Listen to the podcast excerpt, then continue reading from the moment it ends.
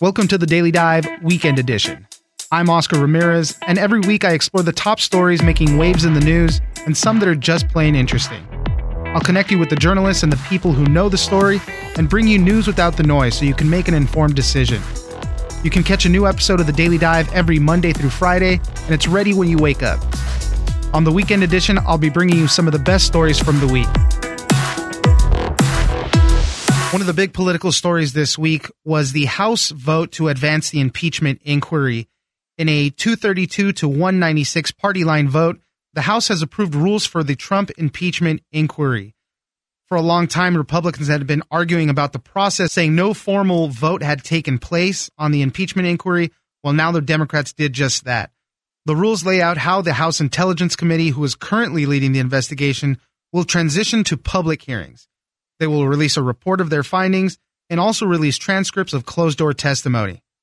We spoke to Mike Lillis. He's the congressional reporter at The Hill for more on the latest step in the impeachment inquiry extremely partisan vote, as you mentioned. It cut almost strictly across party lines. That was predictable. Nobody thought that Republicans were going to cross the line on this one. There was one independent, Justin Amash. We could mention him. He was a Republican until a couple months ago, until he supported impeachment, and then he was kind of disowned by the party. So he's now an independent, and he did vote with the Democrats for this package. So he was a wild card in all of this. But yes, it was a strict party line vote, let's call it. The two Democrats who voted with the Republicans are in kind of heavy Trump districts districts, and they're just looking at their reelection. That was Collin Peterson up in Minnesota, and Trump won his district by more than 30 points three years ago. So he has a very tough race coming up. And then Jeff Van Drew, a freshman from New Jersey, Trump won his district by five points. So there's a lot of politics at play here. The surprising thing, I think, if anything, from this vote was the number of moderates like Jeff Van Drew who did just the opposite and voted with Pelosi and the Democrats, because there are a lot of people in his type of district, five points, four points, three points for Trump. They're facing very tough re-elections, and yet they did stick their neck out here to support impeachment. And I think the reason is that a lot of them have national security or military backgrounds, and they just have reached a tipping point where they said, we've got to do something here, and we can't allow this precedent to be set. I would have to imagine that a lot of that has to do with a lot of the testimony that we've been hearing coming out from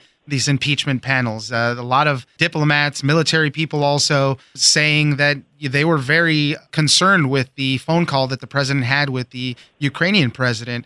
And that's also part of the problem, too. That's where Republicans were attacking the process on this, saying, you're doing all this stuff behind closed doors. You're just kind of leaking out things that make the president seem worse. I'm assuming all of that plays into it. Absolutely, sure. And, and, not everybody, of course, is on the committees that are hearing these closed door depositions. So not everybody is in the room and has a first hand account of the witness testimony and everything that has happened. But enough of the testimony has leaked, and a lot of these are very, you know, respected veteran diplomats who have been in service for decades under administrations of both Democratic and Republican presidents. So their nonpartisan bona fides are fairly established, and their voice goes a long way. And for them to testify, and then for their testimony to leak, and these stories to be written about how damning they thought that phone call was, and what a threat to national security. I mean, that's the whole reason we're having this inquiry to begin right. with. That's the reason Pelosi, who didn't want to do this at all for months and months and months, suddenly changed her mind and said, no, we have to do it. That's the reason that they had the vote today. We have to take it to the public. And so this thing is really churning pretty quickly. It was just five weeks ago that Pelosi announced the process,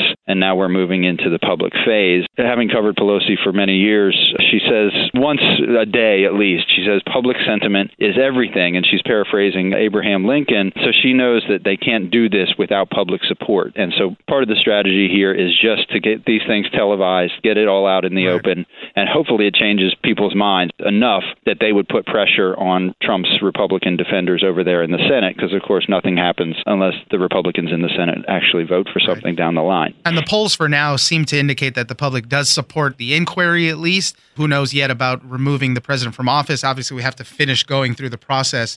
So the rules that they passed talk about how they would transition to public hearings and a couple of other things. What did we learn from the rules that they set forth?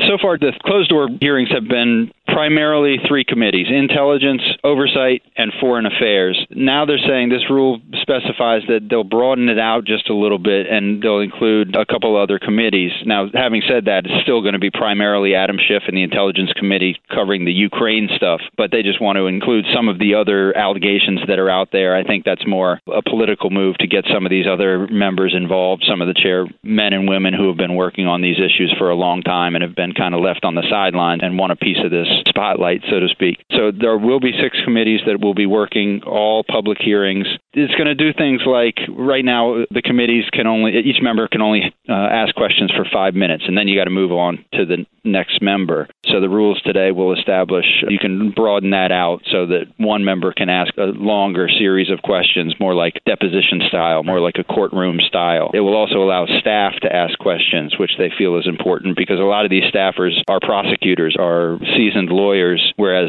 some of these lawmakers have no background in law or prosecution or a courtroom. So they think that that's to their advantage. It also will allow for the release of or set up a process for how to release the transcripts from the closed door depositions that we've been having, which is, you know, you've heard the Republicans say, we don't even have access to the transcripts. The public can't see the transcripts. Nobody knows what these witnesses are saying. So this will allow for a process where the transcripts will be released. We still don't know when, and I'm sure there will be redactions, but that's part of this process is figuring out how to do all of that. And then finally, they're going to produce a final report at the end of all this. So this sets the ground rules for how to produce that report.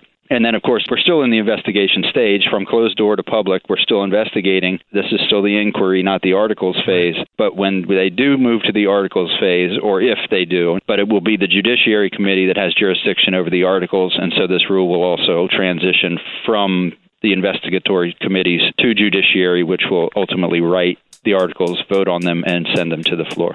Mike Lillis, congressional reporter at The Hill, thank you very much for joining us. Listen, thanks for having me anytime. Another big announcement that happened early this week was that ISIS leader Abu Bakr al Baghdadi has died. U.S. Special Operations Forces cornered al Baghdadi in a tunnel in a raid on his compound last weekend, after which he set off a suicide vest. Commandos on the scene were able to identify him by combining facial recognition technology and fast DNA analysis. What's happening right now is that special forces are increasingly becoming combat detectives gathering and analyzing identity intelligence.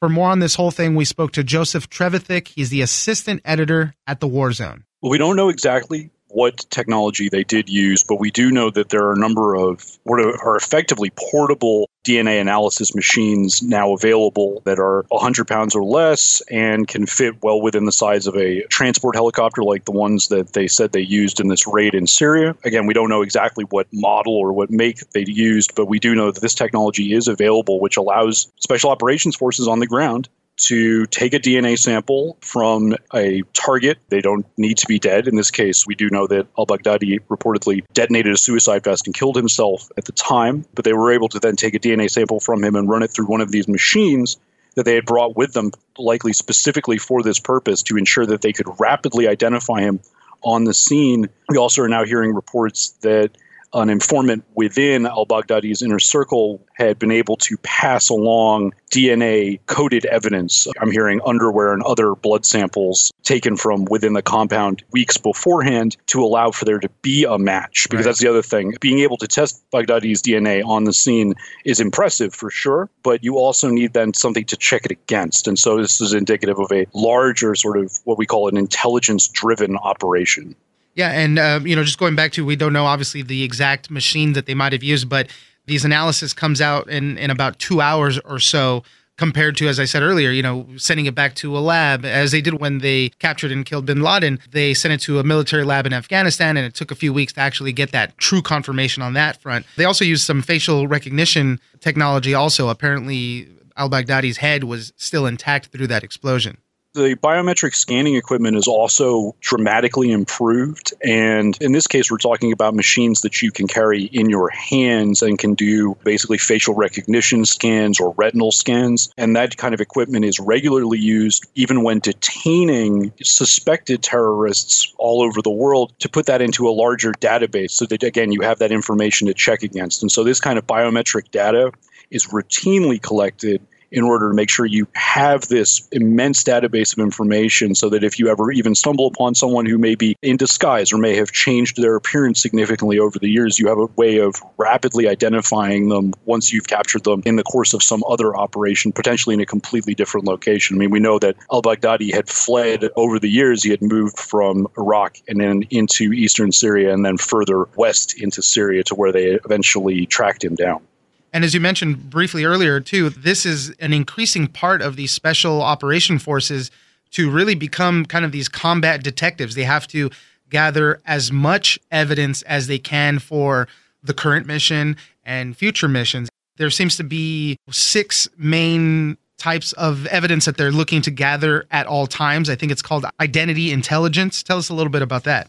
Identity intelligence is a core part now of special operations missions. The idea is that you're supposed to be conducting identity intelligence as part of any operation that you conduct. And what this means is you are collecting evidence from the scene wherever you might go. And this is biometric data, it's fingerprints, it's DNA evidence, it's facial recognition, it's trace materials like you might think of watching an episode of CSI. You know, it's a lot less glamorous than CSI makes it out to be, but any kind of material that may create additional linkages between suspects or known terrorists and their colleagues and associates elsewhere and then also very importantly collecting what's broadly referred to still as document sort of intelligence and exploiting documents but these days right it's seizing every hard drive every computer every cell phone everything like that that you can find at a site and then having intelligence analysts get into that information. And again, you're looking for lists of names, you're looking for lists of locations. It's police work. It's basically right. the same kind of investigative tactics that have been used in domestic police work for years. It's about creating these linkages. And this is now a very essential part of how special operators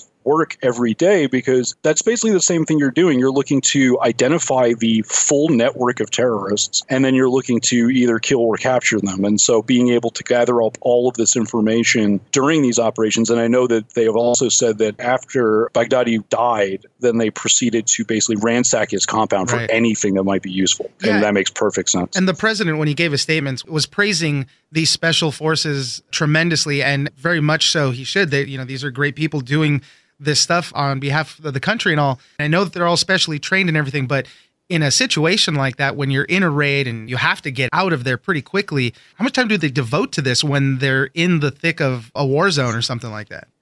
We heard that they spent multiple hours on the ground, and that seems generous. It may have been because of the relatively remote location and the speed with which the initial operation was conducted. And that gave them a, a, fair amount of time, reportedly, to gather all this stuff up. But we do know that in the past, I mean, it can be very quick and, you know, it's never perfect, but you see pictures of individuals during training exercises doing this kind of training to do this and do it under very time sensitive conditions. And they're stuffing stuff into trash bags. They're just stuffing stuff into trash bags bags, and maybe you have a certain amount of dedicated evidence bags to make it less likely that you'll contaminate information. But in terms of documents and computers and other just physical items from the site, you are just scraping all of that up and putting that into a bag and putting it onto the helicopter and going.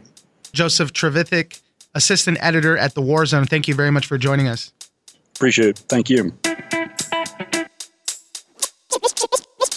Finally, the other big political story happened when freshman Representative Katie Hill resigned from Congress. She was facing allegations of inappropriate sexual relationships with staffers. She was under investigation by the House Ethics Committee for an improper relationship with a male congressional staffer. And then she also admitted to a relationship with a female campaign staffer. This relationship was described as a thruple, a three way relationship between her, her staffer, and her husband. For more on the resignation, we spoke to John Bresnahan. He's the Congressional Bureau Chief at Politico. There's two basic parts to this. One is that on October 18th, a conservative publication called Red State published a story saying that Hill had inappropriate relationship with a female campaign staffer and along with her husband and she and her husband are divorcing. The three of them had some kind of relationship. And then after Hill was elected to Congress, she had a inappropriate relationship with a male staffer who worked in her congressional office.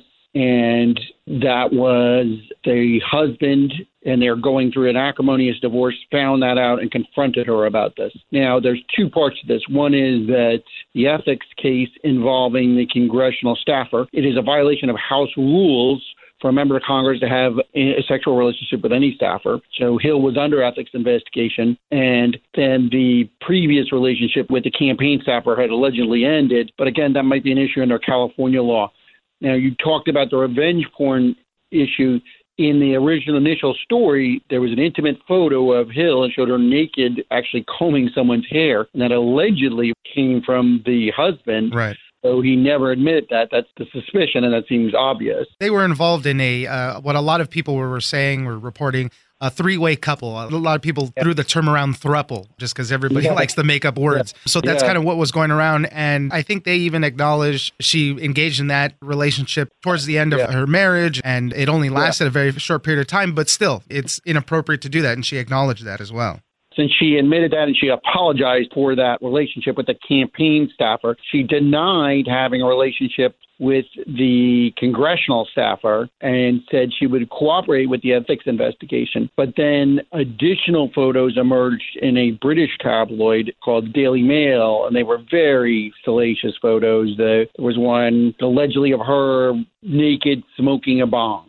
And then there was others of her kissing this campaign staffer who was alleged she was alleged to have the relationship with. So what happened is then Hill kid continued to say, "Well, I'm going to stay in office," but I think by the weekend it was clear by Saturday, we were hearing talk that she may leave, and by Sunday, we knew that she was going to leave, and that, that she was worried about a barrage of additional photos coming out. And right. evidently, the husband allegedly he has more photos. She, she's worried about more photos being released. So she started to inform the Democratic leadership, and then we broke the story last night. She was resigning. This all happened fairly quickly. It was all about 10 days that this uh, whole yeah. thing really developed. You were talking about that law that was passed that a member of Congress cannot have a relationship. That's a rule. Of, that's a rule of the House. Yes, right. Yeah. The House rule. Of, right. And that was all just passed. that, is, that it covers members themselves. But there is, in terms of her campaign, there is a California law that covers inappropriate workplace relationships. If she's the candidate, she's the boss. So right. can she have a sexual relationship with a staffer that may or may not be been a violation of California law? But there is also California law on revenge porn. California and 45 other states have laws against that. So there is a number of issues here, a number of legal issues here. And in the statement she released, she did kind of mention that that you know the release and publication of the pictures was illegal and they're going to explore whatever legal options that they have on that front. What has been the reaction? I know Nancy Pelosi said with all of this going on, just her time there would be untenable, so she had to go and she agreed with it. What other reaction have we been seeing? Pelosi was a pretty harsh statement. I mean, Hill was a favorite of Pelosi. Pelosi had put her in leadership as the freshman representative leadership. You know, she's a fellow Californian. This is a 32 year old woman, very dynamic, very well spoken, very good with the press, frankly. She got a lot of good coverage. Definitely someone who represented new generation. This is someone who identified as bisexual. Right even though she was married. So this was someone who was definitely out of the traditional mold of lawmakers, a young, vibrant woman lawmaker who the LGBTQ community saw her as a paragon of. This is, you know, this is a new face of America here. So Pelosi was tight with her. And then I think Pelosi, it's clear from her statement, was pretty harsh on what the allegations against her. I mean, Pelosi pushed pretty hard on the sexual harassment issues against members in both parties, male lawmakers, when that broke out in the last couple of years. So I think Pelosi took a pretty hard line. I think initially there were a number of her colleagues, especially in the freshman class, were defending Hill, seeing her as a victim, and she was in a sense. This revenge porn right. issue is